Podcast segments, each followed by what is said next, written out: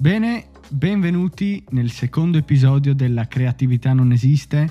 Siamo un po' in ritardo rispetto alla tabella di marcia perché ho avuto una settimana pazzesca, ma ci siamo col secondo episodio. Oggi parliamo di lavoro e passione. Questo è un argomento che a me interessa molto, che a me piace un sacco e che mi ha sempre interessato un po' far conciliare la mia passione, il mio lavoro, tutte queste cose qua. E quindi tenevo un sacco a portare questo argomento su questo podcast. Inoltre ci sono ottime notizie ragazzi perché a breve avremo degli ospiti davvero davvero davvero eccezionali, non vedo l'ora di registrare le varie puntate con loro, sono sicuro che ne sarete contenti e che apprezzerete insomma questa, questa chiacchierata che farò con loro. Allora, Oggi parliamo di lavoro e passione, quindi cos'è, cos'è, per me il lavoro e cos'è la passione? Io diciamo che negli ultimi 3-4 anni quasi, dai diciamo 3 anni, ho iniziato questo percorso nel cercare di capire qual è la mia passione e di capire quello che avrei voluto fare come, come lavoro, perché tutti noi siamo, siamo convinti, insomma, tutti noi sappiamo dentro di noi che vogliamo in qualche modo far sì che la nostra passione diventi il nostro lavoro. E è un po' l'ambizione, penso, di tutti quanti. E questa, secondo me, una, un, è un'arma un po' a doppio taglio, nel senso che poi ci arriviamo con calma a questo discorso. Eh, per me, fare un lavoro che mi piace, fare un lavoro che mi appassiona, è fondamentale perché ho lavorato diversi anni in fabbrica e quindi non era un lavoro che mi piaceva, era un lavoro che dovevo fare. Quindi ho iniziato questo percorso un po' di, di crescita personale, se vogliamo dire. Ho iniziato a voler capire cosa voglio. Si è spenta una luce, per chi guarda su YouTube se n'è accorto. Va bene, non importa. Eh, stavo dicendo, per me è sempre stato, è sempre stato importante, no? poi in questo percorso di crescita, capire quello che realmente voglio fare nella vita. E diciamo che ci sono due parti di me, c'è una parte in cui eh, sono consapevole che il lavoro che faccio al momento, il fotografo, il videomaker, è per me una passione una, una, vera passione, ok? Mi piace quello che faccio, lo trovo emozionante, mi emoziono quando guardo i miei lavori, i lavori degli altri o comunque quando vedo anche, soprattutto tutte le opportunità che ti può portare un lavoro come questo. E quindi sì, il video, fare il videomaker e il fotografo è una mia passione, ma non è la mia unica passione. Nel senso che eh, secondo me è importantissimo fare un lavoro che ci piace e che ci, e che ci appassiona, quindi mettiamo la nostra energia, il nostro sudore, il nostro amore per quello che facciamo e non ci pesa. Dall'altra parte però secondo me è sempre da tenere a mente e considerare il fatto che dobbiamo avere una passione che sia solo una passione, che sia una valvola di sfogo, perché comunque dovete capire che anche se io lo faccio per lavoro, la maggior parte delle volte quello che faccio non è tra virgolette quello che piace fare a me, nel senso i video per YouTube, le cose magari per i vari social miei mi piacciono, mi piacciono farle, questo podcast mi piace farlo e posso un po' mettere dentro tutta la mia creatività, tutte le mie cose, mentre quando faccio un lavoro per un cliente non posso fare tutte queste cose qua, perché comunque sono tra virgolette un po' limitato no? rispetto a quello che loro vogliono fare passare, a come vogliono interpretare il loro, il loro brand e tutte queste cose qua, quindi non ho sempre il 100% di, di, libertà. Ad esempio, fino a poco tempo fa, uno dei miei più grandi clienti era una startup e mi piaceva fare video per loro, assolutamente sì, mi divertivo, assolutamente sì, ma non è il tipo di video che mi fa emozionare, quindi comunque c'è una parte del mio lavoro che tra virgolette, molte virgolette, non fraintendetemi, non mi piace, comunque non mi, non mi appassiona come è magari la mia vera, vera passione, no? il mio sogno nel cassetto. Penso che comunque tutti noi dovremmo avere una parte della nostra vita, una parte del nostro mondo, so, tra virgolette, solo per noi, no? nel senso una valvola di sfogo. Per me, ad esempio, è la musica suono la chitarra da quando sono ragazzino, scrivo canzoni, ormai è un po' che non scrivo, però avevo un periodo in cui scrivevo un sacco, insomma mi piace anche ogni tanto andare a suonare con i miei amici nei locali, fare queste cose qua, però questa è una mia passione, un mio sogno che tra virgolette nella mia testa so che è, è irrealizzabile, no? nel senso che eh, so che dovrei metterci così tanto lavoro, così tanto impegno che per me è quasi impossibile da immaginare, perché non, no, non, so come, non, so come, definirla questa cosa, ma sento più che deve essere una cosa, una cosa mia, è una cosa da tenermi come valvola di sfogo piuttosto che come lavoro. Nel senso mi piacerebbe assolutamente riempire uno stadio, sì, cioè ovviamente, però non credo sia la strada giusta per me per tutta una serie di cose. E tutta una serie di, di strati, di livelli che vanno, che vanno messi no, sopra le nostre passioni. Cioè non è solo, ok, la mia passione è fare il videomaker, faccio il videomaker.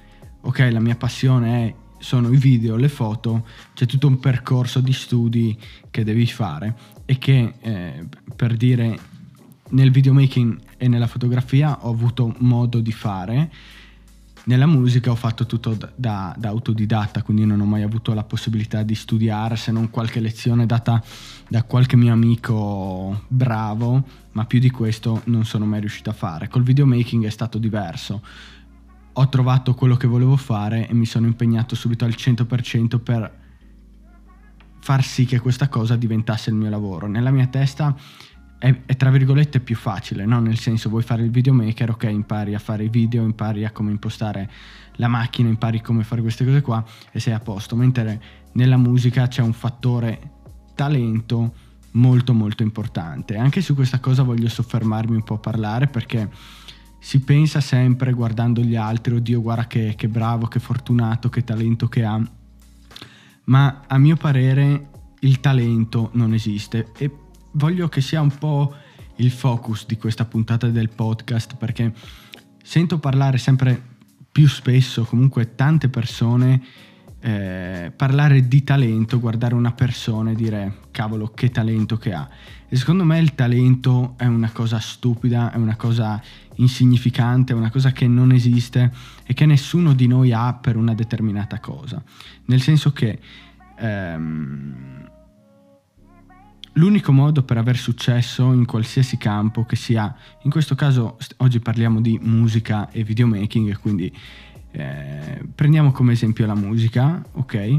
L'unico modo per aver successo è lavorare duro. E lavorare duro intendo lavorare sia sulla parte tecnica, ok? Quindi tutta la teoria che ci va, tutta, tutti gli esercizi che devi fare, sia nella parte pratica quindi poi sbattersi per cercare concerti, date, cose e quindi farsi conoscere. E quindi se ci pensate bene questa cosa qua ci fa, ci fa capire che effettivamente il talento non esiste. Dal mio punto di vista esistono solo persone che hanno voglia di lavorare duro e hanno mm, la forza di lavorare duro, impegnarsi al 100% e dare tutto se stessi in qualcosa e ci sono altre persone che sono appassionate a quella cosa ma non sono disposte a fare tutti quei sacrifici. Certo, c'è chi nasce con una predisposizione in qualcosa e quindi magari trova subito un feeling con quella cosa, per me ad esempio è stata la musica, è stato il videomaking, ma non è detto che come inizi a fare questa cosa qua poi sei bravo o comunque hai successo non è, non è, mai detto, no? Ok, passione non equivale a successo. Io posso essere appassionato di qualsiasi cosa, di arte, di musica, di cucito, di calcio, ma non è detto che andrò a giocare in Serie A, a meno che non ci butti dentro veramente tutto me stesso. E questo è quello che fa la differenza tra una persona che ha successo e una persona che è sempre lì, che cerca, che prova, che prova ad arrivare e non arriva mai. Questo secondo me è il succo. Il talento non esiste, esiste solo il duro lavoro. Un esempio, secondo me, palese nel, nel mondo della musica e, e, che in questo ultimo periodo insomma sono stato abbastanza infisso questa persona sono stato in fissa perché ha una storia straordinaria ed è un po' quella di, di Ed Sheeran ormai conosciuto in tutto il mondo, venduto milioni, miliardi, insomma, cioè numeri pazzeschi, musica secondo me straordinaria, una voce pff, che porca troia. E se sentiamo, ho, ho guardato un, un, suo documentario e praticamente c'era, facevano vedere anche delle clip vecchie, no? magari di canzoni che ha, che ha registrato, cose e lui non sapeva cantare, cioè era stonato, suonare sì suonava, ma sicuramente non ai livelli di ora.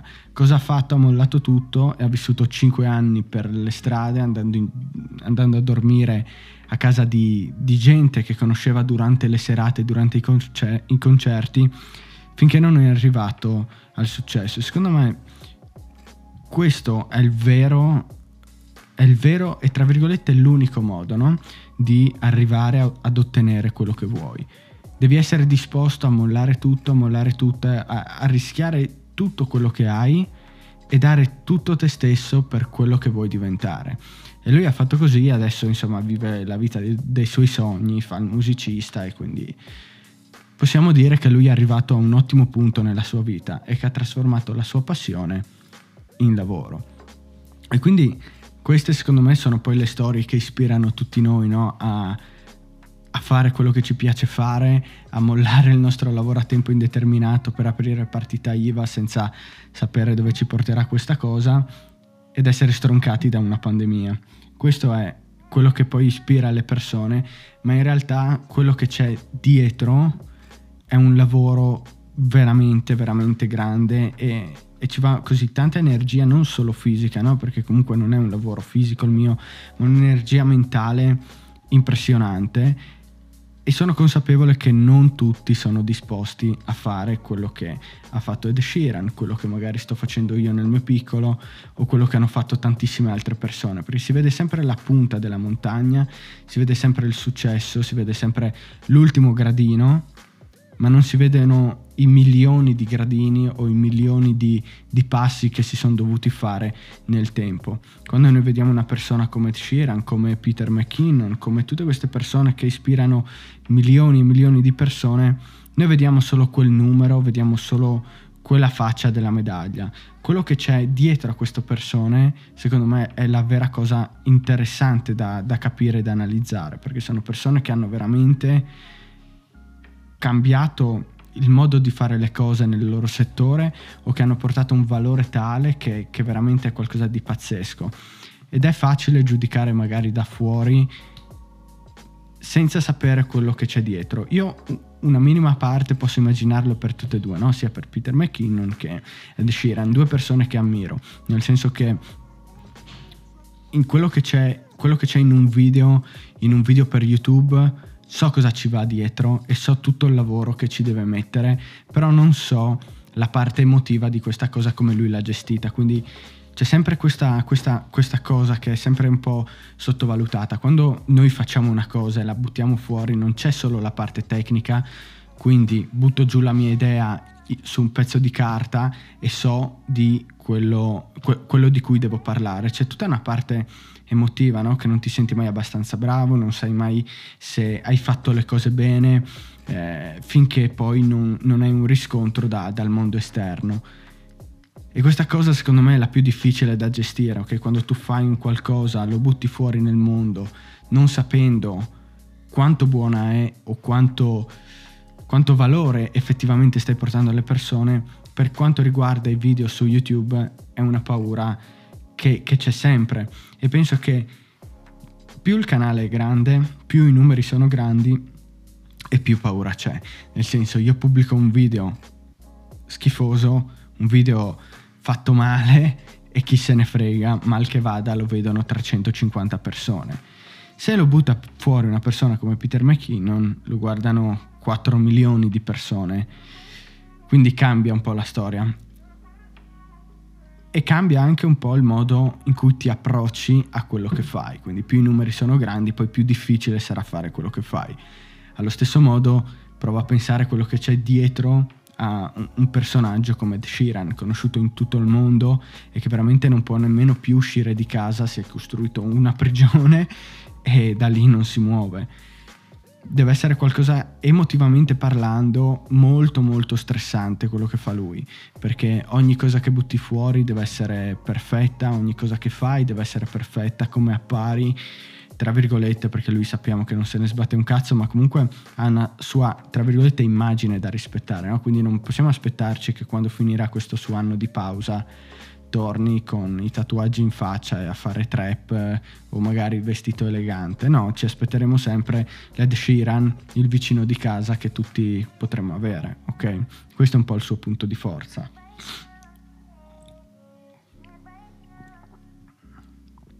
E oltre a tutta questa cosa qua del, delle emozioni, del duro lavoro che fai, del, della forza che metti in quello che fai, c'è un altro fattore molto molto importante e, e secondo me fondamentale, nel senso che eh, si sottovaluta sempre questa cosa, molte persone non ci pensano, non ci fanno caso, non hanno avuto forse la fortuna che ho avuto io di, di incontrare persone che, che mi hanno stimolato su questo punto di vista e mi hanno fatto capire questa cosa.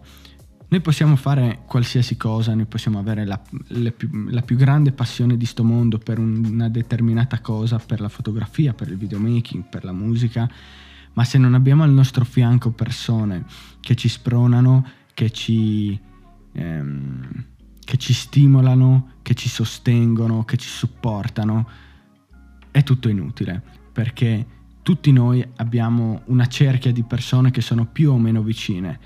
E, ehm, che, essere, che possono essere la, la nostra famiglia, i nostri amici, i nostri parenti, insomma, tutte queste, queste persone qua hanno un impatto sulla nostra vita che noi non immaginiamo nemmeno. E quando iniziamo a pensare e a cercare di capire come una persona influenza la nostra vita, allora lì veramente capiamo quello che stiamo facendo e se quello che stiamo facendo è fatto bene o c'è qualche limite, magari anche non imposto da noi, che ci sta fermando. Una cosa che eh, mi sembra di aver detto nello scorso podcast, è passato così, non, così, tanto tempo che non mi ricordo neanche più cosa ho detto, ma una volta una persona mi ha, mi ha detto che sono la media delle 5 persone che frequento di più. E questa cosa mi ha fatto pensare perché ho iniziato a guardarmi intorno e iniziare a cercare di capire che persone avevo nella mia vita, ok? Oltre alla mia famiglia, mia moglie, i miei figli, che quelle sono persone che comunque non posso, tra virgolette, allontanare, no? E che comunque ho scelto di avere nella mia vita. E quindi, ok, non entriamo troppo in questo discorso che poi diventa troppo filosofico, smielato, eccetera. Però ho iniziato a guardarmi un po' intorno rispetto alle persone che erano magari i miei colleghi, gli amici con cui andavo a bermi la birretta o queste cose qua e mi sono accorto che effettivamente ero la media di, delle 5 persone che frequentavo di più, quindi avevo magari certi atteggiamenti che mi ricordavano una persona, certi modi di pensare che mi ricordavano una persona o addirittura avevo determinate convinzioni su un argomento perché magari ne avevo parlato con un mio amico e magari lui ne sapeva più di me e allora, cioè capite, mi, mi sono tra virgolette fatto influenzare dal suo pensiero, ma non volendo, no? Eh, magari neanche questa persona ha fatto apposta a volermi influenzare rispetto a quello che pensava lui, ma una cosa penso normale, quando vuoi bene una persona, chiedi un parere o parlate di qualcosa e ti dice quello che pensa, tu magari se non sei con, eh, se non hai una conoscenza completa di quell'argomento, ti fidi di quello che ti dice e non ti fai più di tante domande, no? Nel senso, ok, ci sta, secondo me è una cosa logica, ma questa cosa qua è, è carcerogena per noi perché ci iniziamo a diventare un po' una versione brutta, una, per, una versione a metà di, di tutte le persone che abbiamo attorno.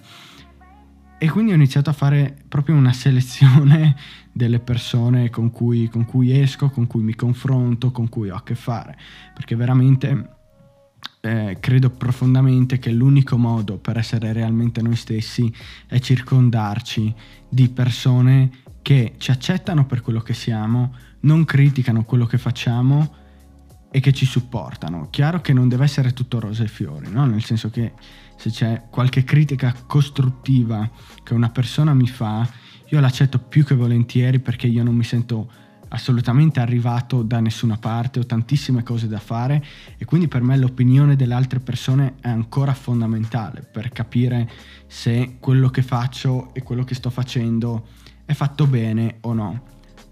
Ma sempre critiche costruttive che possono portarmi a qualcosa e soprattutto critiche di persone che sanno quello di cui stanno parlando, non persone che si improvvisano. E quindi ho cercato di crearmi una, una nicchia no? di persone che magari ehm, condividono le mie stesse passioni o comunque non hanno nessun interesse a buttarmi giù come, come persona, come creator, come eh, essere umano e me le sono tenute strette. E queste persone sono molte poche, no? nel senso ho comunque pseudo amici o persone con cui esco perché magari, sai, avete l'amico in comune, non puoi farci granché. Ma comunque quelle persone restano lontane dalla mia cerchia privata e dalla mia intimità. Le persone invece che cerco di portarmi vicino sono tutte persone che mi aiutano a migliorare in qualche modo. Altra cosa fondamentale che, che mi hanno detto è che se sei in una stanza di 10 persone e sei l'unico che parla, o sei quello che sa di più di tutti su un determinato argomento, allora è arrivato il momento di cambiare cerchia di amici, no? Perché? Perché è brutto da dire, però è importante avere attorno a noi persone che possono darci qualcosa. Se sei tu l'unico che può dare qualcosa agli altri, non ha più senso. Deve essere una cosa reciproca, ok? Io do qualcosa a te e tu dai in cambio qualcosa a me, che possa essere cose pratiche, no? Come il, il sapere di una persona, ok? Se io mi trovo a un tavolo con 10 persone appassionate di fotografia e videomaking che non hanno mai toccato una macchina fotografica, io sono la persona che sa più di tutti in quella stanza di quella determinata cosa. E quella situazione lì a me non porta niente di buono, mentre se sono in una stanza con 10 filmmakers pazzeschi che hanno fatto cose fenomenali e io sono l'unico pirla, capite che io da quella situazione posso imparare da 10 persone diverse tante altre cose, che poi può essere applicato al videomaking, ma possiamo applicarlo a qualsiasi cosa nella vita, che possa essere finanza personale, crescita personale, musica, eh, poesia, libri, qualsiasi cosa, no? Perché ognuno di noi ha passioni diverse e si interessa a cose diverse, ha interessi diversi nella vita ed è fondamentale, secondo me, o comunque per me, avere questo tipo di persone nella vita. E se ne ho solo tre, sto benissimo con quelle tre persone, perché so che quelle tre persone ci saranno sempre per me. Per il resto, è tutta una scoperta, ok? Abbiamo una vita davanti, noi che siamo belli, giovani, freschi e con, si spera, tanti anni avanti, avremo l'opportunità e la possibilità di conoscere migliaia e migliaia di persone. Starà poi, noi, starà poi a noi decidere quali persone avranno effetto nella nostra vita e quali persone invece lasciare andare e non, e non avere a che fare, no?